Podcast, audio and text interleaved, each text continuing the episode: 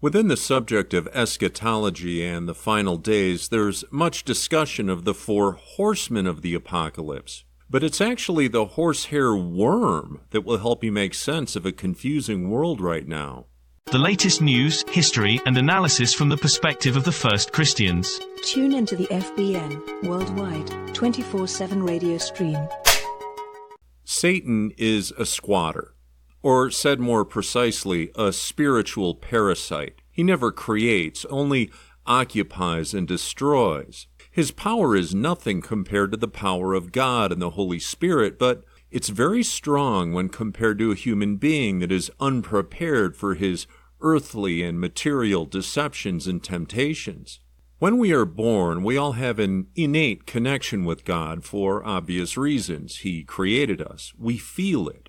Just as the infant seeks out its mother, so too we seek out God. Now, there was a time when that connection was fostered and encouraged in children. It created a layer of protection for later in life when they would come in contact with the ways of Satan and, unfortunately, with the relatively small but powerful group of people that worship him. And just as children are more susceptible to certain diseases and parasites because of their immune system, which hasn't matured yet, so too it is in the spiritual realm. Now, to have a vague understanding of the difference between good and evil is one thing, but to grasp the intricacies and background of each makes for a man well prepared to embark on the journey of life and teach others. You see, within him there's no fertile ground for the seeds of Satan to take root and grow. They fall and lay upon an impenetrable rock, no longer an existential threat. The mature spiritual immune system is almost completely impervious to pedestrian-level satanic deception and trickery. But to a child, it will appear overwhelming and impossible to overcome. This is why Satan's parasites insisted on removing God, Christian icons, and any mention of him from the public schools almost sixty years ago. You see, it's from this blank slate of moral relativism that these parasites in human form begin their spiritual infestation within young, developing, and impressionable minds. Teaching them they descended from monkeys, walking fish, and electrified swamp gas trillions of years ago. They're but an insignificant speck of nothing, spinning in a vast void, subject only to the forces of their science as only they teach it. Concern yourself only with the material world and strive to gain more possessions, they say. Nurture and promote the carnal desires and lusts of this world. Lionize and glorify sodomy, money, transsexuals, and mental illness. Evil is actually good. Invert and confuse everything within the natural order. Bombard them with subliminal and overt messages from every conceivable media platform, all reinforcing the same godless narrative. Yes, pervert these young minds as soon as their little bodies begin to walk, spiritually hobbled before they even have a chance to defend themselves. Now, do you really think this is all by happenstance and coincidence? This is the result of careful planning and design by Satan's parasites, subversions instituted over the course of decades and generations. We didn't get to where we are now overnight. But this is the first time in history when they've had this much power at one time and over so many countries. So much power concentrated in the hands of so few. And the time is now ripe for them to exercise that power and either enslave the world or destroy it in the process of trying. Look around you. Virtually all of the leadership in the countries of the First World West are completely overwhelmed by Satan's parasites, and they're in a headlong rush to commit suicide, killing themselves and everyone around them. Now, you might think that description is over the top or hyperbolic, but it has its roots in reality. A quite gruesome reality is demonstrated by a parasite known as the horsehair worm. The horsehair worm targets mainly bugs like caterpillars and praying mantises. They're absorbed through water and begin their life cycle within the insect's abdomen, growing several inches long and taking over the entire cavity. It is then that things get interesting in the analogy where the physical world mimics the spirit world becomes apparent. You see, after growing to a suitable size and length, the horsehair worm does something that scientists cannot explain. They're baffled by it. The parasite commands the caterpillar to jump into water and commit suicide. Now, this is no accident. The parasite is in full control, and it needs to be in the water to continue its life cycle. Within moments of splashing into the water and struggling to survive, the caterpillar must be amazed to watch as the worm violently forces its way out of its abdomen, wriggling away from its dying, drowning host, ready to find and destroy others.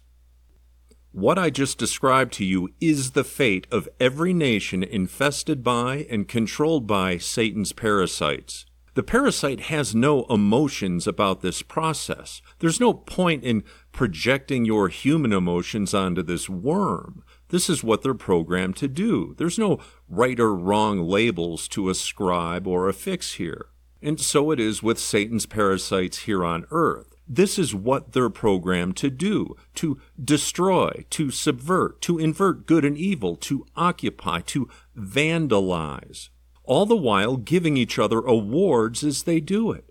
Now, they couldn't change even if they wanted to. The only way that they can be changed, can be turned, is through a direct intervention by Jesus Christ and the Holy Spirit. Now, this is why we always find stories of conversion so pathetically funny, especially those stories of the Spanish conversos. It's hilarious and a waste of time. But what isn't hilarious is the ability of Satan's parasites to adapt, blend in, and spread, finding covert points of entry and then taking full advantage. And if discovered and cornered, they'll scream and fight to the death, usually using others to fight their battle as they scramble away for an exit. Now, each individual parasite is linked to the other, similar to a beehive, and the hive must be defended. Each parasite is an extension of that hive, working towards a larger infestation, a larger destruction and spiritual death of humanity. But when you attack one, you attack all, and all will respond with force to eliminate the threat. Now, for you, it was just words or an emotional outburst, but for them, it represents an existential threat to their entire existence. An apology by you will never suffice. These are apex parasites created with the sole purpose of bringing about your spiritual destruction. Now, for most people, and I get this, it's difficult to understand and absorb the, the scale and goals of Satan's parasites. But as we near closer to war and further engineered and manufactured division, more people will slowly start to be awakened to the reality as I've just explained it. But I doubt it's going to do much good.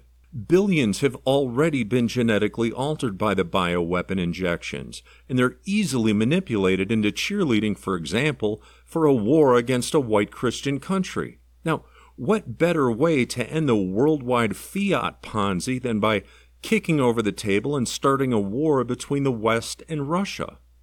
It's like being caught cheating at cards, but still allowed to walk up to the counter and cash out your chips and leave. Now, the Apostle Paul tried to warn Christians about what they were really up against in First Thessalonians chapter two. Let's read it together.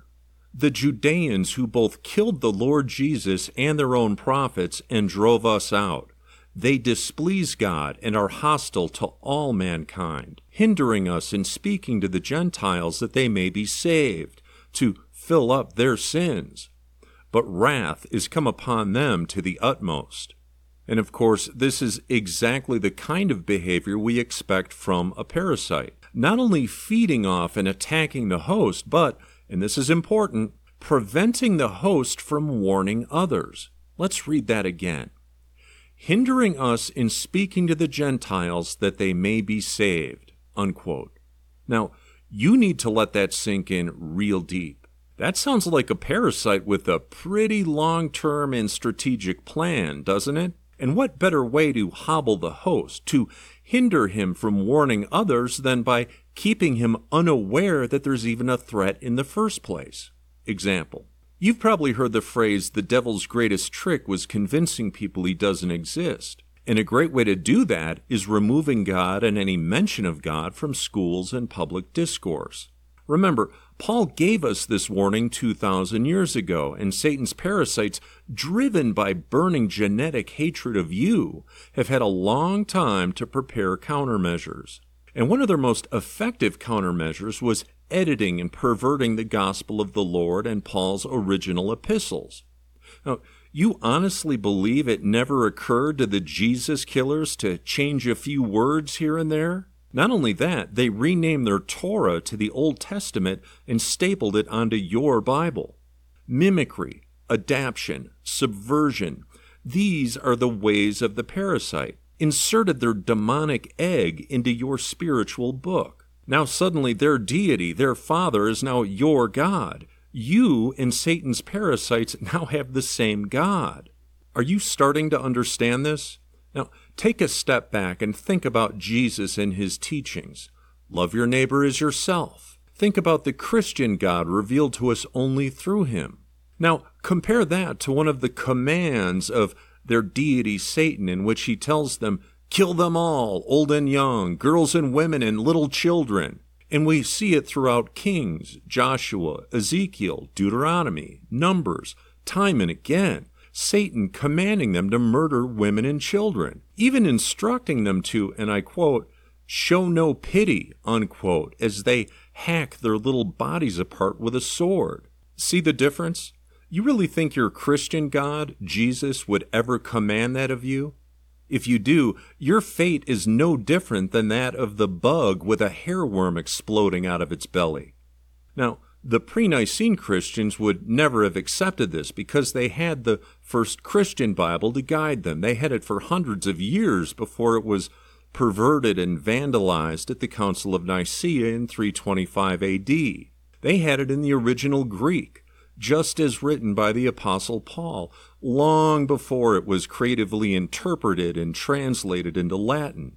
Of course, back then it was just one gospel, the gospel of the Lord and the ten original epistles, Galatians, Romans, First and Second Corinthians, Philippians, Philemon, First and Second Thessalonians, Laodiceans, and Colossians, the same now as it was two thousand years ago. It's actually kind of a miracle that it still exists today when you consider the scorched earth policy that was set in motion to erase every last copy of it and destroy the pre-Nicene Christians. You see, for members of the pre-Nicene faiths and readers of the very first Bible, what's going on now in the world isn't really that shocking. But what is shocking are the levels of self-delusion and Stockholm Syndrome symptoms on parade with billions of people on the planet right now. As pre-Nicene Christians, we have a unique perspective on events and on the ways of the enemy. Now, we can warn you about what's happening, but really very few will bother to listen, much less heed the advice. Imagine being so brainwashed and programmed that you pray to the same God as your enemy as he kills you, even in your last dying breath, too fearful to even name him. The propaganda effort and marketing campaign called Judeo-Christian, well, that began in earnest over a hundred years ago, but really it has its roots in a host-parasite relationship that began two thousand years ago, and its season is here. Look around you at the harvest. Look at the leaders of the Western nations, unhinged and driving their people to destruction, slavery, and war. No different from the caterpillar as it leaps to its death into the water, committing suicide on orders from the parasite within its own body that somehow also gained control of its brain. And all that remains of most Christian churches is the dried body of the caterpillar with its hollow abdomen as silent testimony to the ravages and effectiveness of Satan's parasites. Now, one of the things even delusional people are learning is what happens after the last episode of Seinfeld airs, when the laugh track glitches, when the mask comes off, they suddenly see the parasite for what it is, what its nature is. This parasite knows it's killing you, and it doesn't care in the least. The human emotions you project onto it are an exercise in futility. You see, it's driven by genetics, and its father is Satan.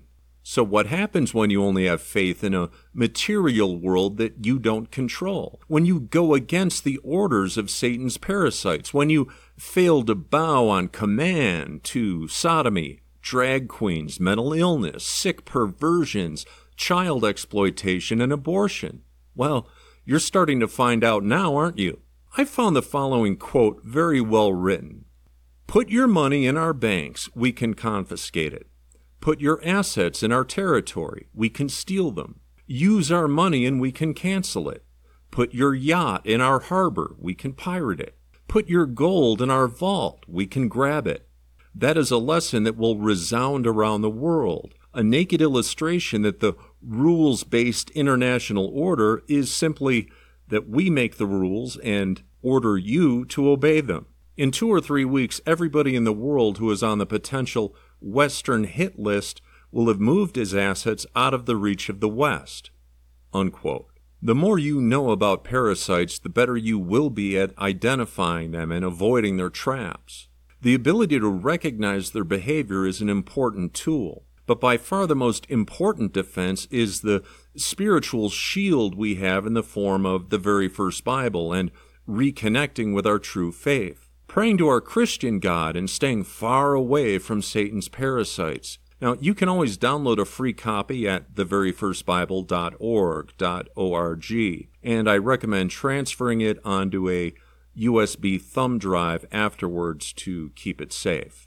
Now, given that we know an immense effort was used to trick you and that Satan has the capacity to blind the minds of men to keep them away from the gospel, I'm not sure how culpable God will decide you are on that last day. But I sure don't want to be in the position of having to explain why I didn't seek the truth, even when I had suspicions about the modern Bible and the alien Hebrew scribbling stapled onto it. You see, being willfully ignorant is a lot different from being simply ignorant. In the meantime, get your children out of the public schools and get out of the cities.